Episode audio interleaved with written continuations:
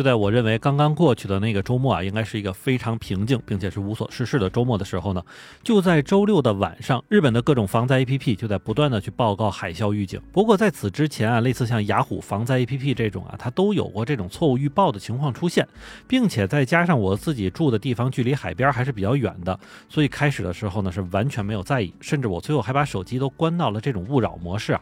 不过最后，直到连手机的勿扰都没有办法彻底屏蔽这种报警声之后，我就知道真的是可能出了什么事儿。而且按照日本的一个习惯，就是啊，有什么灾难的时候，先赶紧去开电视看看。结果呢，在我打开电视之后，就发现确实是整个日本靠近太平洋的一侧全部都被标记成了海啸预警的地区。然后呢，电视台也是在轮巡的去播放着各个高风险地区的这个现场直播画面。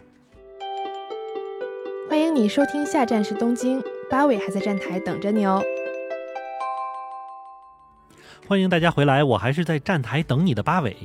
其实啊，我想不少听众朋友们都已经知道了哈，在南太平洋的一个叫做汤加的岛国发生了大规模的火山喷发。并且这个火山喷发到现在是还没有停止，而这个汤加距离日本的距离呢，大概是八千公里左右。那么就在刚刚过去的周六啊，也就是一月十五号的晚上七点左右的时候，其实当时新闻就已经报道说了，南太平洋岛国汤加附近的这个海底火山发生了喷发。但是这则新闻呢，对于日本这个也遍地是火山的国家来说呢，其实也不算什么哈，因为每年多多少少呢，日本都会有几个火山去冒冒烟，所以呢，当时日本气象厅也是对外公布说，不用担心，没什么事儿。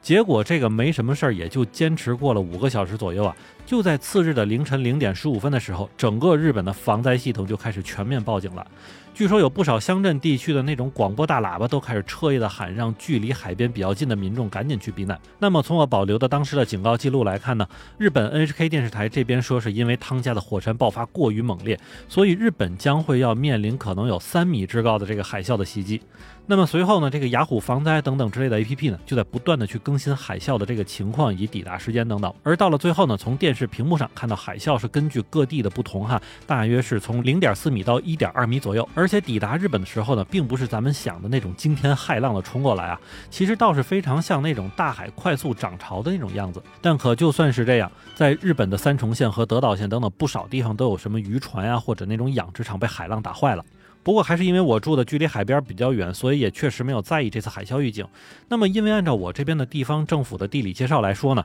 如果海啸的洪水能冲到这边的话，那估计大半个日本也就完蛋了。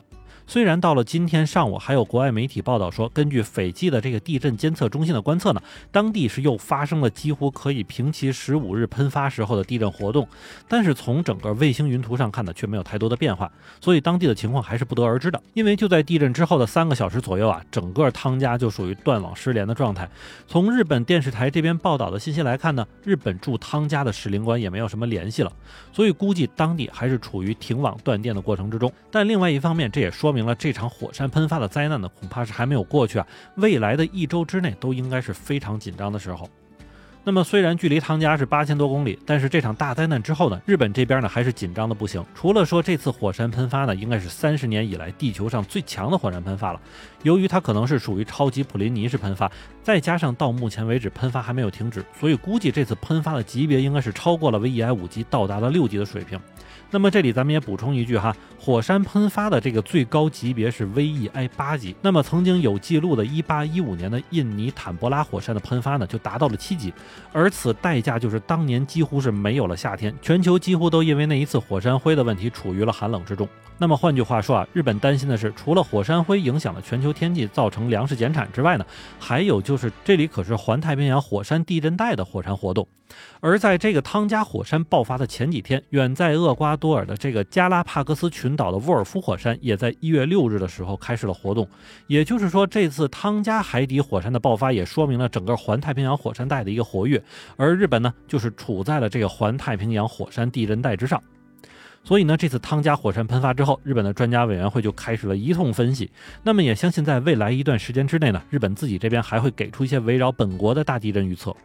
不过，作为常年被地震啊、台风、火山轮番虐的这个日本来说呢，确实他们在这个防灾措施和意识上还是经历了挺多训练的。严格来说呢，只要不是那种震源在脚下的直下型地震的发生，近几年盖的房子的抗震能力都还是可圈可点的。并且因为日本的房子呢都是使用了那种轻质材料，所以真正是因为地震而导致房子倒了砸死的人呢，其实是少之又少的。但是与之相对啊，日本的房屋除了那些钢筋混凝土的房子之外，剩余几乎所有的建筑对于海啸带来的洪水几乎是没有任何抵抗力的。那么有时候甚至别说是海啸了哈，就在东京周边不少主要河道的四周呢，也会专门去加盖那种拦河堤坝来防止水患。因为在每年夏天，日本各地都会经历很长一段时间的雨季，那么其中不乏就有那种超级大雨的出现。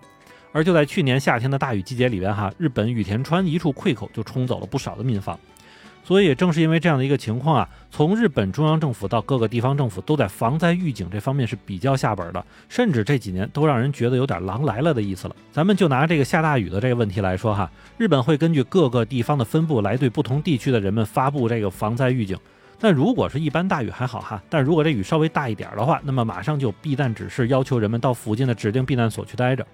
而这种避难所多是政府办公地啊、学校或者是民用体育场。而在当地发布了避难预警之后呢，在这个区的民众都可以到这些有空场的地方去集中避难一段时间。